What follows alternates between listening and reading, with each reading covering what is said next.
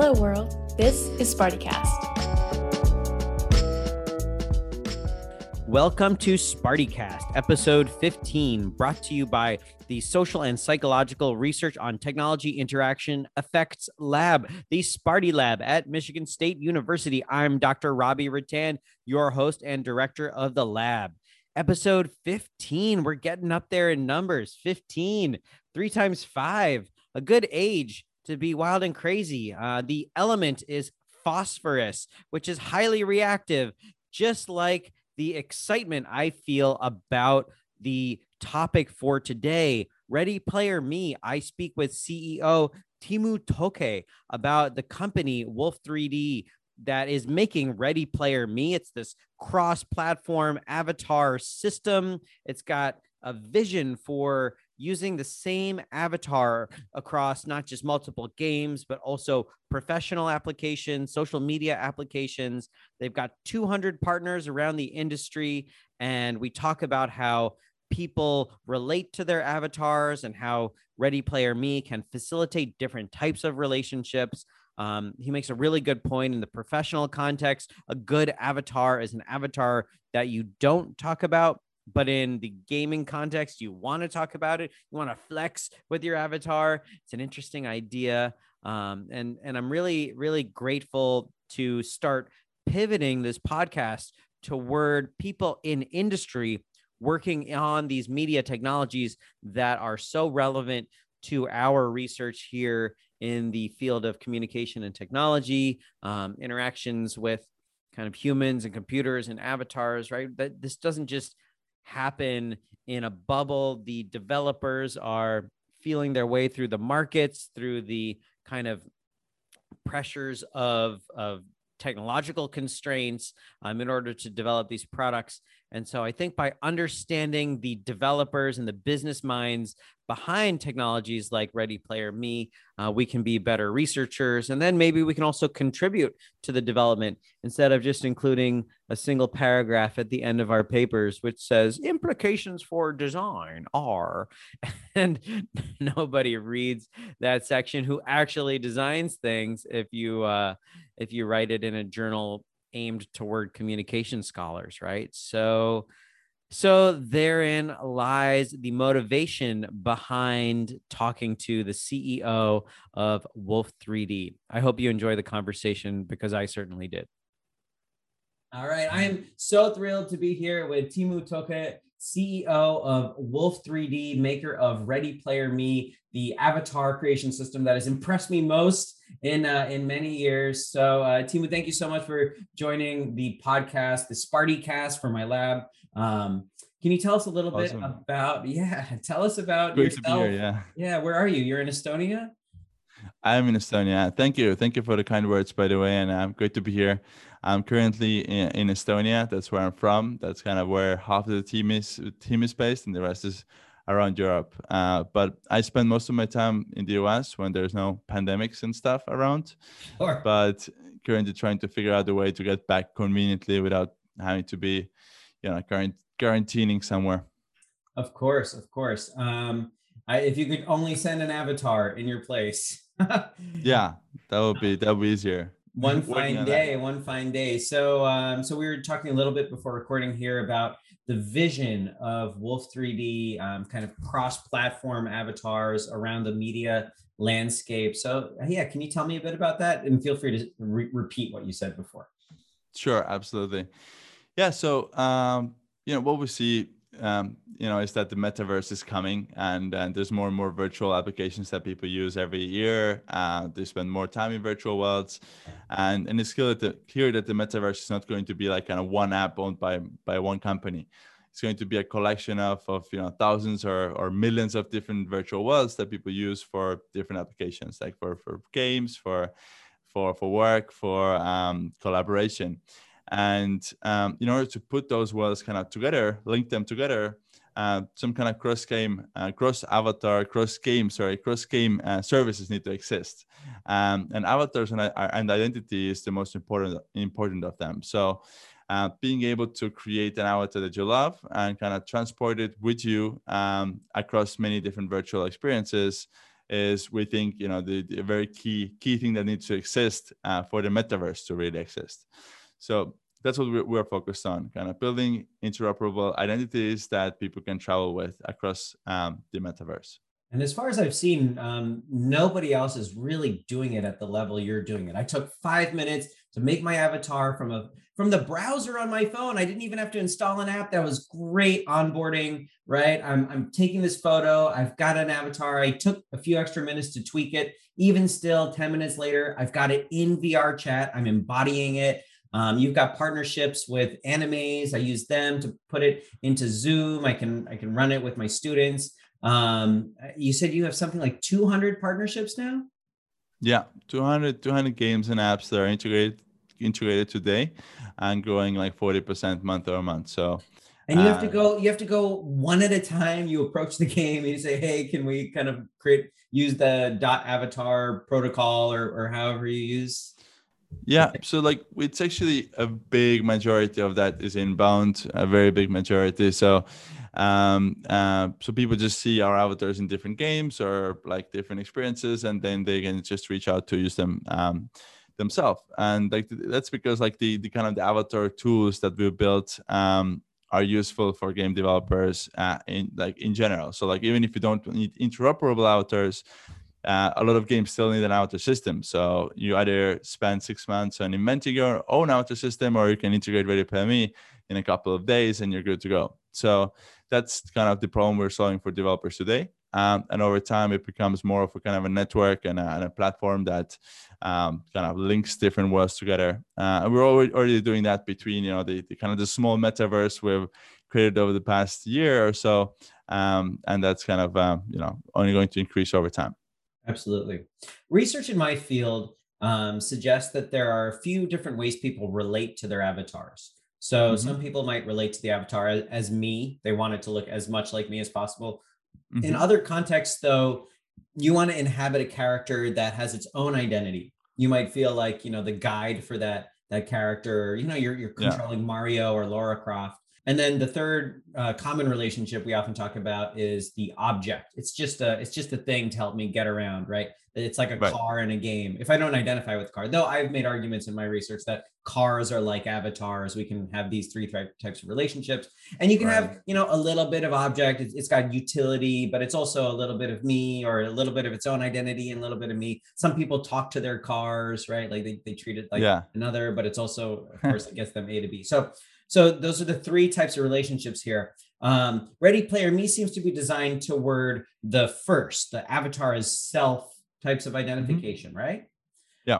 But what about um, like let's say you're going cross-platform to games in mm-hmm. which you need an avatar that kind of has its own narrative. Like how do you combine game narrative with customized avatar? Yeah. That's a great question and uh, you know very important point. Um, so we generally see that games that have a very strong narrative are obviously they kind of they have a storyline and you want to kind of go to someone else's story and, and play through it in your own, way. It's kind of a movie in a way. Uh, and we think that that kind of industry uh, stays the same. You know, you still want to play a character in those types of games, and and you want to kind of um, go into the story and experience it as a um, like a movie. So, and that's we're not trying to change that. Um, uh, but uh, in other experiences, which are um, more social, that you kind of experience with your friends and people you communicate with in real life, also, or, or colleagues, um, there you, you want to be yourself um, or a version of yourself. Like what we've seen that is that people don't want to be like a replica of themselves. They want to be like a realistic version of themselves. They want to be recognizable to themselves and to uh, other people um, that they know, but um, it's kind of a version that they create themselves. They kind of curate their identity um, in a way. And also, like we do offer people an um, option to create an avatar that is not connected with your own, own identity. You can just, um, you know, make one without the selfie and and and kind of uh, use some customization options. We have some masks, and definitely we plan to expand on that in the future. Uh, but kind of personal avatars is our background. That's where we come from, coming from, and that's kind of the missing part um, in in the on the market. Like that, it doesn't really exist. No great personal avatar solution exists, um, and that's why we built it and that's why we built ready me on top of that yeah. So you also mentioned IP from other, uh, like Fortnite has done such a great job of integrating IP across the landscape. We see movies like the Lego movie or um, Ready Player One, right? They're, they're integrating uh, IP across different movies and games. Um, and so can can you see kind of a, a flipped direction here where instead of integrating the IP into the game through the avatars, you're integrating kind of the IP into the avatars. So mm maybe I, I pay for the, I don't know, the Avengers uh, set of avatars. And now mm-hmm. I can use them across games because I've licensed to the company through Ready Player Me. And, and that kind mm-hmm. of gives me um, a continuity of identity, which is kind of the one of the goals here. But it also gives me this street cred of, oh, I've got this cool character, right? Exactly. It's it's all about that. It's kind of uh, opening up many worlds for the same author and for the same assets. So you buy, um, you know, Avengers outfit. You can use it in, in many different experiences. For the sellers of that outfit, for the IP holders, uh, you know, the avatar that they sell uh, on Ready Me is more valuable for the user because it has more utility across many different experiences, not just one game. And if you stop playing one game, you can continue using it in, in another experience. Um, you know probably there, there needs to be some some kind of customization to the style of the asset depending on the experience and type of uh, world. Um, uh, but but overall yeah i think the ownership of assets needs to kind of trans um, it needs to it needs to be um, it needs to be it needs to exist um, in uh, across platforms across games. Sure sure. And you're mentioning games here but uh, let's maybe take a step into the professional world. I think it's yeah. so cool that I can turn on my virtual camera over here and then I can switch the camera in Zoom and boom, I am an avatar right here that I created Ready Player Me. Um, yeah. And it looks pretty good. I mean, it, I did not spend much time making this at all. Um, I think some of the like behavioral algorithms, of course, this is this is Animaze that I'm using to to run your avatar. So um, yeah. I, I'll try to give some feedback to Animaze about um, their behavioral algorithms to make kind of professional meetings a little easier. But um, yeah. But what do you think? Yeah, about other outside of games uses of your avatars. So like from our current 200 partners, probably like I don't know 70 or 80 are some kind of a professional focus they have some kind of a professional focus so like meetings events things like that. So like oh wow um, that's a big proportion actually. It is yeah because we started from that because we launched as the pandemic kind of you know started really. Um, so everything meetings related was like booming and it was a great first thing to to focus on. So so that's what we did. And um, yeah so definitely there's a lot of uses for avatars in professional settings um, even on, on normal video calls but obviously in VR, um, virtual events. Um, you know, we're having some team meetings also in, in, in 3D spaces, and it helps kind of. Um, yeah, it's just an interactive experience. You can form groups. Uh, it's like spatial. If you have like a you know team meeting with like 60 people uh, on Zoom, then it's like a webinar. Like one person speaks and everyone yeah. listens. Mm-hmm. If you have like a 3D, uh, if you're meeting in a 3D space, then you can actually work around and kind of simulate reality a little bit better in that sense. Absolutely. Um, so, what should we wear? Avatars are like clothes, and in a professional setting, we're expected to wear professional clothes. I mean, I'm in my alien T-shirt, um, but I would probably still wear this while teaching. I teach while riding my skateboard. My students know I'm pretty relaxed. Uh, nice. But if I go to a faculty meeting, of course, I I button up the shirt, maybe even wear a yeah. tie if I'm giving a talk, right? So, um, what do you think about kind of different levels of professional avatars? Is that something you guys are preparing? Yeah. Um, so first, I think like right now, still a lot of the platform kind of builders, um, the meeting app builders, let's say they, they want to enforce like a dress code uh, themselves. So like um, in business meetings, usually, you know, uh, which was kind of surprising for us also, um, a good avatar is an avatar you don't talk about kind of. Uh, so when you go to a business meeting, you kind of want to get to the business. You want to speak about the subject. You don't want to be like, "Oh, wow, that's a cool hat." You know, wow, it's like, yeah. So like that, you don't want to, that to be a distraction, basically. So it needs to be quite, um, um, yeah professional and, and not like um, not too extraordinary uh, in, in in some way but i think overall like those things will be more flexible and, and people will um, you know i don't have a dress code in my house. I can i just wear the stuff that like you know i think is appropriate to wear. And i think the same thing is going to happen um, uh, in virtual worlds over time. Although if you don't have a real identity um, in a world then obviously people act a little a little crazy. Um, so yeah uh, I think I think cultural no, cultural norms will um, kind of adapt, and and the the acceptable avatar will kind of emerge. Um, I, I love that quote. I, I, wrote it down. Maybe we'll put it in the episode notes. A good avatar is an avatar you don't talk about. That that's great. Yeah. You know, it kind of sinks into the background. You treat it naturally. And as we know from research in my field, people are very psychologically open to responding to technology as if it's a human. If it if it just has some human characteristics, we'll talk to it. Uh, we'll have a team like bond with it. We'll appreciate politeness cues with it as if it's human, even if we know very well know that it's not. So um, yeah.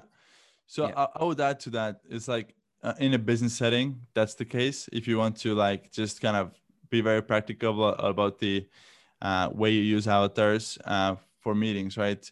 Uh, what we're trying to do for consumers is like we do want them to talk about them. you know, we ah. want them to be cool and awesome, right? And that needs to be something you go and you, you flex with, right? So uh, that's why people buy skins in games. They want to show other people how cool they are and how cool their skins are. So there's kind of two sides which are very different. Like if you're a consumer, you go to a, a virtual experience, you want to uh, to be noticed, and if you're a business customer, it's kind of different. Yeah. Wow. Um, that that's a really interesting. And I think there's a theoretical model here that 10 years from now, people, students in my field will be testing. They'll be looking at the avatars yeah. people use. We'll, we'll probably develop motivational scales for like, what are you, what context do you use it in? What's the culture of that context? And then, you know, we can content analyze the types of avatars people use. So um, yeah. it's predicted here first, predicted here by Timmu. and I think you're, you're definitely onto something. Makes a lot of sense. What about the education context? So um, it's kind of in between professional and uh, entertainment in some ways. I mean, it's hmm. certainly not entertainment, but it's more relaxed, it's more informal. When I have students, I'm going to teach a class in virtual reality this spring, mm-hmm. uh, wearing goggles. We'll probably be in VR chat, try out some other apps. I'd love to have them use Ready Player Me avatars. Actually, I will certainly have them use them. Um, yeah. So, what do you think can be done to kind of harness avatars as an educational tool? Yeah. So our, our avatars are used in in uh, in education in multiple different ways. Like it's uh, some it's just kind of VR uh, lessons, um, which is kind of like a normal class, but they try to like, replicate that in VR. Um, and yeah, there people just use yeah all kinds of like yeah. I, I haven't really learned what's the best avatar for that. Uh, but I assume I assume it's more playful than the business one.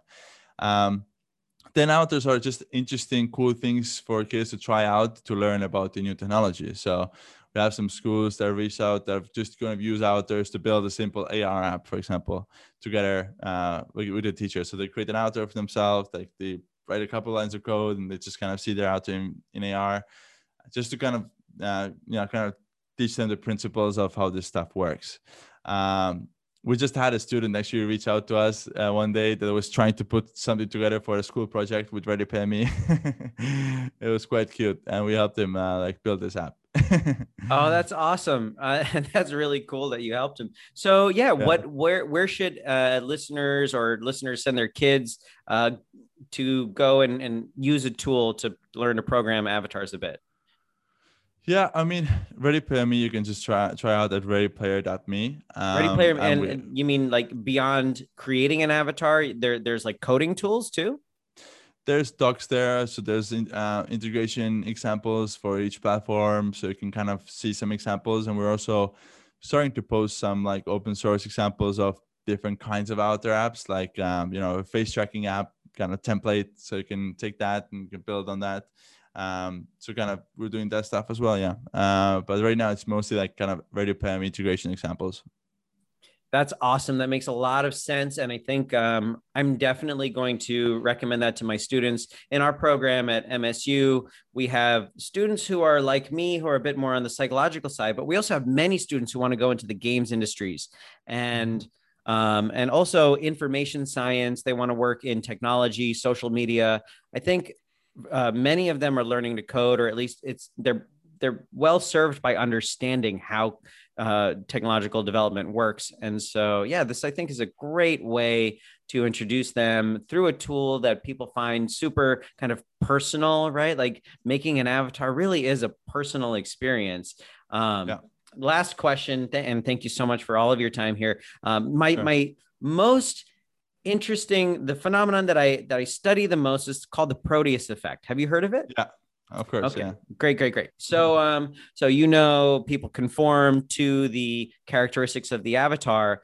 I have this theory that influence through avatars will be stronger than influence through almost every other medium, as long as mm. it's done kind of with uh, in in line with the other lessons that we know. So, mm-hmm. uh, what do I mean by that? Well if i'm if i'm trying to get you to eat healthily um, and i show mm. you a message of these people kind of either having good consequences if they eat well or bad consequences if they eat poorly and there's there's a narrative there's relatable characters like that that will convince some people right? That that's how persuasion and advertising works. But now if i integrate the avatar into that experience. So it's you, you're controlling it, and your own avatar is changing through its health behaviors or mm-hmm. through um, through some some sort of interaction with the environment. You're much more likely to change your own self concept and mm-hmm. that will last especially if you yeah. continually use that avatar across multiple platforms throughout your entire day the avatar becomes the mechanism of behavioral influence that is really is potentially quite powerful um yeah so so I totally on, agree you totally agree um so yeah. have you thought about then integrating i mean how do you feel about advertising. It might make make you worried, right? Oh, are we going to be seen as a company that's trying to manipulate people through the avatars, or can we help people by getting healthy behaviors or uh, plugging into kind of campaigns for uh, educational motivation? Like, yeah, what's your feeling about using avatars as this kind of tool? Yeah. So um, first, we luckily don't need to do any ads for our survival because avatars are, you know, the the perfect business model is selling stuff for the avatars, and that's a gigantic market. So it's a very kind of it's a transactional business in that sense. We don't need to, um, you know, sell anyone's data or or sell them anything, um, you know, uh, doing ads. So, um, yeah. So basically, that's that. And and the other side is like we're a tools um, provider. So our goal is to make make the best avatar tools for developers around the world and and support them in building whatever they want to build so sometimes if we think about the cool use case kind of we nudge it uh, in that way maybe we find someone that is kind of close and and pitch them the idea or or try to find companies that are working on this and and kind of um, integrate integrate with them. But i haven't really um, seen any any any anything like that around yet.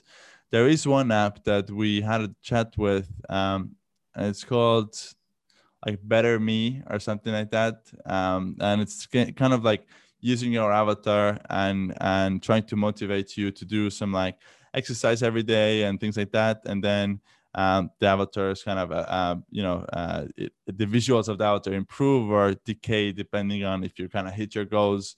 And like there's a meditation and it's generally kind of trying to teach you like good habits um, and, and have it as an avatar in it. We haven't yet integrated with them I'm not sure if they're launched, uh, but uh, that's that's one thing I have um, came up when I when I thought about it. Absolutely, yeah, um, it, that's great. It's it, the the main reason I'm so excited taking a step back here to talk to someone, uh, the CEO of a company doing avatars, to kind of connect it with my understanding of the research. Is I don't know the market side as well. I know the psychological mm-hmm. side, um, but not the market side. So you make a point, right? Like we've already got this business model. We don't need advertising at this point. But um, but like you say, no one's doing this yet all media right. industries are in the end supplemented by advertising dollars and so it's kind of an inevitable outcome um and so it yeah is and like definitely. I mean, when you have impressions, you can kind of sell stuff. So, but in the metaverse, so to say, in virtual worlds, um, you know, virtual goods, I hope are a much better business than ads. But I'm sure there will be ad-driven things as well. You know, wherever you have impressions, you can you can sell them, right? So, um, but but I think yeah, like um, you know, for for companies like Fortnite, for example, it makes sense to sell virtual goods and, and do that well, and that's a kind of an honest way to to make your make your money, um, and and they're making enough of it. So um, absolutely, yeah, I hope that that will kind of translate to the rest of the metaverse also. Absolutely. I hope so too. Um, I can imagine a, a two tier system, premium avatars, uh, where you're kind of free of that influence. But then if if you want a cool avatar and you don't want to pay the five bucks or 250 bucks whatever it is uh, mm-hmm. in the mm-hmm. future then then maybe you take on an avatar that that does have some hidden message that's designed to influence you or maybe it's overt but i imagine actually hidden messages might might work well in this context so we'll see it's it's a scary it's a brave new world um, but it's an awesome yeah. new world too that that you're ushering in and thank you so much Timmu for your time um, i really appreciate it and i hope we can stay in touch Sure, absolutely. Thank you so much. Okay, that was our interview with Timmu Tõke, CEO of Wolf 3D, maker of Ready Player Me, an awesome product, I think poised to at least facilitate the early stages of cross platform avatars in our media landscape.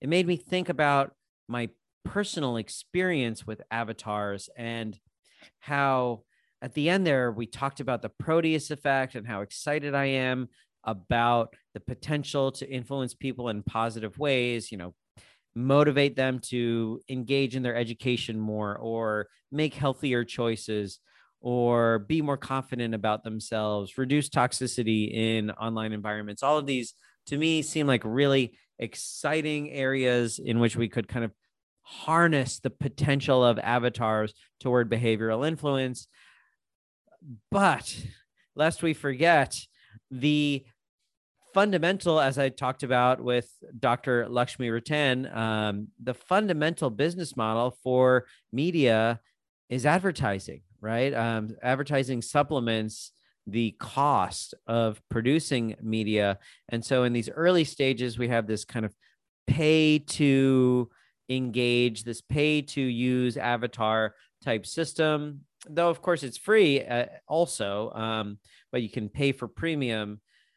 But eventually perhaps the advertising model will find its way into this technology as well for better or worse. I mean advertising does serve a valuable purpose in in diminishing the marginal cost of your product thereby allowing you to expand who who's getting it right? So more people get newspapers more people are able to access the news on television um, presumably more people can connect on a social media network that has positive externalities effects on the people in that network because it's all advertising supported and maybe we're going to see that in avatars as well and it's going to be related to the Proteus effect. And in some ways that's that's a little scary, right? It's a new mode of influence that people might not be ready for. And so as I I briefly mentioned in my rap about the Proteus effect, we're going to need new forms of media literacy. And so um, I don't think Timmu Tõke is on a mission to uh, indoctrinate the world with with ideas that they would otherwise um, find unpleasant through adver- avatar based av- advertising. Oh, that's a mouthful. That's going to cause many slip ups in the future. Um, but but I think other companies might in the future. So we'll see how this unfolds. It is super exciting. It is ripe for research in our field. It is ripe for people in our field to um, to kind of connect with the technologists on the ground like Timmu. I hope to connect with more through this podcast. So yeah, that was that was a great interview. Um, thank you for listening. If you're interested, if you like what you heard, please follow, like, download, subscribe, and tell your mom, dad, neighbor, maybe your uh, your cubicle mate or your uh, cohort mates who are interested in this topic. Tell your old professor, mm, your English professor, if if they're interested in in uh, narrative and transportation, there's a connection here, or your psychology professor, or the grad student, the TA you had a crush on. Tell them all. Tell them all about our podcast, please. And um, and then we can expand and with expansion in this podcast, we can get higher and higher profile guests to join and tell us about their slice of the media technology world. Thank you to our producers, also George McNeil and Taylor Halterman. Thank you most of all to you, the listener, for listening to SpartyCast. Hope to see you next time, where we will be discussing video games and avatars and um, and everything nice around that. But I don't know specifically at this moment. Thank you for tuning into SpartyCast. Goodbye, world.